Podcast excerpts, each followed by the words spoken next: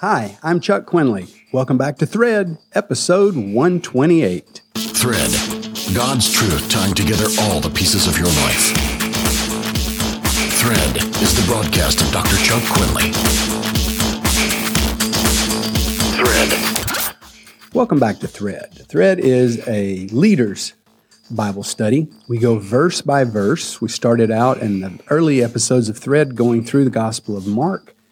And we move now into the book of Acts. And when we finish this book, we'll move to Second Corinthians because these are key books in the scripture that help us as leaders to mature in our in our behavior as leaders and especially to get the mindset that we need so that we can be a spiritual uh, mentor to others and we can take the lead and pull the movement forward as this bold plan to save the world keeps moving nation by nation. And that's one of the really cool things that I love about uh, being a podcaster. And that is that we've got people listening to this show from all over the world. It's really amazing every month to look at all the nations. And I realize that some of you are in uh, closed access nations. And so, uh, you know, I pray for you that God will use what you gain from this study and He will strengthen you for your ministry there because it's very sensitive ministry. And actually, today's um, today's podcast is another it's another persecution story. It's a situation where Paul has has gotten himself into a mob and they've become inflamed and now the local authorities have gotten involved and we got into this story last time but I want to move back into it now as we move from Acts chapter 2, uh, sorry, 22, verse 22, and then we're going to spill over all the way down to 23, verse 10, and we're going to talk about uh, how you handle these moments, at least one of the strategies that you could use. And in this case, Paul uses the strategy of standing up for his rights. So let me read these verses to you. And they listened to him. This is Paul speaking to a crowd. And they listened to him until this word. And the word was Gentile. Uh, and then they raised their voices and said, Away with such a fellow from the earth, for he is not fit to live. And then, as they cried out and tore off their clothes and threw dust into the air, the commander ordered him to be brought into the barracks and said that he should be examined under scourging so he might know why they shouted so against him. And as they bound him with thongs, Paul said to the centurion who stood by, Is it lawful for you to scourge a man who is a Roman and uncondemned? And when the centurion heard that, he went and told the commander, saying, Take care what you do. This man is a Roman. Then the commander came and said to him, Tell me, are you a Roman? And he said, Yes. The commander answered, With a large sum I obtained this citizenship. And Paul said, But I was born a citizen. Then immediately those who were about to examine him withdrew from him. And the commander was also afraid after he found out that he was a Roman because he had bound him. All right, let's jump on that. Um, this is one of several times in Scripture, actually in chapter 16, chapter 22, and chapter 25, when Paul pulls out his passport and he appeals to his Roman citizenship because it was rare, it was valuable, it was status. And this status guaranteed his rights, especially to fair treatment and to a fair trial. It didn't work if you weren't dealing with Romans. You know, he didn't pull it out when he was dealing with Jews, but right now he's dealing with Romans. And he pulls out that card. Now, let's get a little backstory uh, in case you missed the last episode of Thread. Paul is on the stairs of a Roman garrison, and this mob attack in the last uh, last podcast, this mob attack ends with an opportunity for an extended testimony. And Paul gets to tell about meeting Jesus and his radical transformation, and everything's going great. He's getting to tell, I mean, the leaders in Israel are all listening to him share his story. And then he said that word, that hated word, Gentiles. And when he told them that God loved the Gentiles and God had sent him to be a messenger to the Gentiles, well, you saw it in verse 22 chaos. Everybody's going crazy. You know, this activity of reaching out to the Gentiles seems to be everybody's problem with Paul. even many in the Jerusalem church. And he has really hit on a, a Jewish sensitivity issue here. And you know, when when people have issues like that, they're not listening anymore. They're just uh, reacting. There's, you've hit an emotional hot button. Their eyes go red, and they just act crazy. I mean, in this case, they start screaming, "He's unfit to live," and then start acting like mad dogs. I mean, look at verse twenty-three. They're throwing dirt in the air, and they're ripping their clothes, and they're tearing their own clothes off. It's like, what's wrong with you guys? Uh, they're just so crazy mad. They're so angry at him about this. And um, the soldier is now suspecting Paul. He says there is no way that he hasn't done something horrible. There, why such outrage just at words from this man? So he decides to get to the bottom of the story with what we could call today enhanced interrogation. He's going to use whips on Paul. And so in verse 25, they make a big ceremony of strapping him in. You know, they're doing this to terrorize him. They're doing this to, to, to posture themselves in their power of what they're going to do to him. And Paul, in that circumstance, is so composed. And that's one of the things I really hope that you notice throughout this passage is how he never loses his cool. All Paul does is add, he just drops a tiny, it's really cool because he's so understated. He drops the tiniest question on them. There's no outrage. There's no screaming, you know, he's not wrestling with his bonds, threatening everybody. He's just got poise. He is so reasonable. And he just asks a question Hey, excuse me, can you tell me if it is legal for you to scourge a Roman citizen who's never been condemned by a court? And when he says that, man, the centurion stands down, the commander comes rushing in. You know, he has an exchange with his commander, and Paul intends to control this situation if he can. He, he recognizes the circumstances he's in. This man can beat him for hours and ask questions and beat him and ask questions. And he's not going to understand the situation because this isn't political and he hasn't done anything. And if Paul says, I haven't done anything, he's going to beat him even harder. So he just decides, I'm going to control this. If I can control this situation, I'm going to. I have to get the upper hand. I got to get in in control of this. And so staying reasonable throughout this ordeal is the key to Paul coming out in a good position. He begins by psyching this guy out with his confidence. He never threatens. He just stands there. I mean, when the torturers find out well, I, I love the exchange between him and the um, the commander because the commander goes, "You're a citizen too. Wow, man, it bankrupt me. You know, how long did I have to work to earn the money because he wasn't a citizen to buy myself a citizenship?" And then Paul just lays it down. Well, actually, I was born a citizen, and that's when everybody in the room just like backs up. You know, oh no, this guy's like royal blood. Uh, he's born into Rome citizenship. It's kind of amazing that you could be a soldier in the Roman Empire and not be a citizen of Rome. So everybody's totally offbeat, off balance. And um, so morning comes and no beating. And now he calls for a meeting to try to get to the bottom of this. And we start with a second scenario. And this time it's not a Roman event, it's not a Roman court. It's the Jewish legal council, all of them. He brings the Sanhedrin in and he sets them there and he puts Paul in the midst. And so Paul begins, uh, you know, now this is his second engagement. And Paul begins this in earnest. He opens his meeting, he makes strong eye contact. Chapter 23, verse 1 says, Paul looked earnestly at the council. You know, he is trying to connect with his brothers. He loves these people. He loves Israel. He loves Jews. He loves the the whole thing. I mean, he's he is a Jew. He's a Jew down to his I mean, it's in his DNA. It's in his culture. It is his manner. He loves being a Jew and he loves Jewish people. He is not an enemy of these guys. And so he makes eye contact and he opens his mouth and he says, brothers. You know, that's how he addresses them.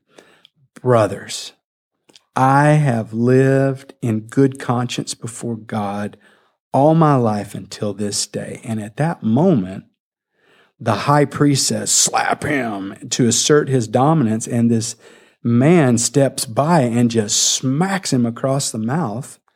And Paul is not, he's stunned. He, he's not expecting this. This is totally illegal. I mean, he knows Jewish law. He is a trained Jewish lawyer himself. And Paul, he knows this is not right. This is everything wrong. And without a moment's hesitation, he blasts back at that guy. God will strike you, you whitewashed wall. You sit to judge me according to the law, and you command me to be struck contrary to the law. Whitewash wall. It means that behind your outer glammed up appearance, you are mildewed, sick, rotten, diseased, filled in your soul. And you are just painted over as religious. And I mean, he lays it on this guy, and it's it's the truth. And then people stand by and go, "Oh," they give him this legalistic correction. They just broke the law and slapped him in the middle of his testimony, and yet they go, "Hey, the Scripture says this is a high priest." And Paul goes, "Well, okay." You shall not speak evil of a ruler of your people. That is what the scripture says. But if you notice, he doesn't take back what he said. You could translate what he says because he says, I was not aware he was the high priest another, I mean, the guy probably had on his high priest clothes. So I don't know if he means I would never have guessed that that was the behavior of the high priest because the guy is so against even the laws of Israel about how you treat people. So now Paul again is off balance. He's got these guys, he's pushed back. He didn't just take it and curl up. They violated the law. He stood up again to them. Now there's kind of a detente between them and there's just this sort of fixing. I think in the military you call it fixing the enemy. It means someone's advancing on you and they go push, push, push, push. And then there's a moment where you push back, but you don't intend to fight. You just want them to stop pushing you. And now you're face to face and everybody's being still. And that's kind of where we're at in verse six. Paul looks at this crowd, verse six. He looks at this crowd and he sizes up the situation. I love how present Paul is. He's so strategic and tactical. He quickly discerns that these men are nothing. They are corrupt, power hungry politicians. They are blind to truth. They are deaf to his words. Not one of them is listening. There's no one in this crowd that wants to know God. They don't want to know God's mind. It's just a mob. And so Paul makes a decision. He notices that a big group, because of the way they dress, a big group within this crowd is Pharisee. And he is a Pharisee. And so he changes his tactic. He said, Brothers, I am a Pharisee, the son of a Pharisee. He doesn't say I was a Pharisee. He says I am. I am a Pharisee, the son of a Pharisee. And all this attack on me is because I believe in the resurrection of the dead. And he's right. The resurrection, not the cross, is the central doctrinal point. Because without the resurrection, the meaning of the cross changes. Jesus dies tragically. That's one more radical reformer dying. I mean, they always kill the prophets. But the resurrection, well, that certifies that what we believe about the cross is true. So Paul looks in this crowd and he says, really, the doctrinal point that everybody's beating me up on is about the resurrection of Jesus. They don't want to accept that it's real that it could have even happened. And so he says it I am a Pharisee. And that's all it takes because the Sadducees don't believe in the resurrection of the dead, verse 8. And there arose a loud outcry, verse 9. See, Paul has found common ground with enough of his attackers now to diffuse the energy of this mob. And the Pharisees began protesting, saying, quote, We find no evil in this man hey, if a spirit or an angel has spoken to him, let's not fight against God. I mean, this is the same group that was yelling, this man is unfit to live uh, yesterday. And once again, it starts again. Such a huge pushing, but this time they're not just grabbing Paul, they're grabbing each other. They're pushing within them. The group is now diffused and divided. And one more time, the commander comes in and just takes him away and back up into the barracks. So, what we've seen happen with Paul is that in this case, he has been saved from bodily harm twice. Not by compromise, he didn't lower his doctrine, he didn't change what he believed, and not by pleading with them, you know, begging for mercy, and not by threatening them. He has been saved twice by a reasoned use of his words and by standing up for his rights. In the first case, he said, I am a Roman. I have a right to a fair trial and to be treated fairly not to be abused while I'm in custody. Secondly, he said, I am a Pharisee and I have a right to believe in the resurrection and to teach it wherever I want. Lessons? I would say I see four lessons here. Number one, don't be a victim. Don't just accept any kind of abuse if you can avoid it. Don't accept abuse you can avoid. Number two, stand on your legal rights when you've got legal rights, because you might not always have them. You might be in a place that's just against the gospel and you're just going to lose. But when you have a chance, because you actually do have legal rights, uh, I have friends and companions in the ministry in countries like, say, Vietnam, uh, which is loosening up a lot these days, but I'm talking, let's go back 15 years. And young men that were uh, put in jail, actually, I, we have a friend that's been put in jail so many times that the police just go to his wife while he's out preaching and say, when he gets home, he has to come to jail. So just tell him to come on by, get his clothes, and come to jail. Uh, but uh, I have a friend, and when they were doing that to him, he just pointed to the Constitution because it guarantees freedom of religion. They just never had it, but it is in the Constitution, even under communism. It was there. So stand on your legal rights when you've got them.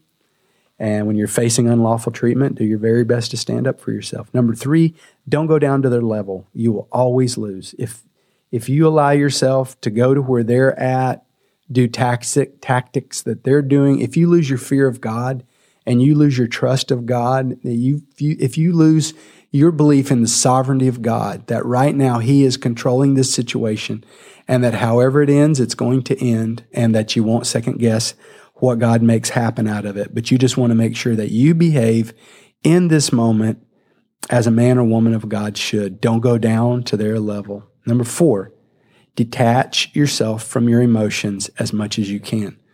When Sherry and I were taking our uh, advanced scuba diving classes and rescue diver courses, one of the things that our Navy SEALs, uh, British Navy SEALs guy kept drilling into us is stop, think, act. You know, when you're underwater, you can't get emotional. If your air stops and you're choking and you've blown out your last breath, and that's when you have no more air to breathe in, and you want to panic and go shooting to the surface, you're just going to die. If you do what you feel you're just going to mess up the situation and get yourself hurt. So they teach us in any circumstance, the first thing you do is stop. Just stop. Don't do a thing. You, you have more time than you think. Stop. Now think about your actions. Think about your options. Make a choice. Now act. And if you can keep your head, I mean, it doesn't hurt to read Kipling here. If you can keep your head when all others are losing theirs, you know, that's your key to success. Now I have to say, does it always work? No. Paul had a body that was covered in scars by the end of his life, but don't take any punishment you can avoid.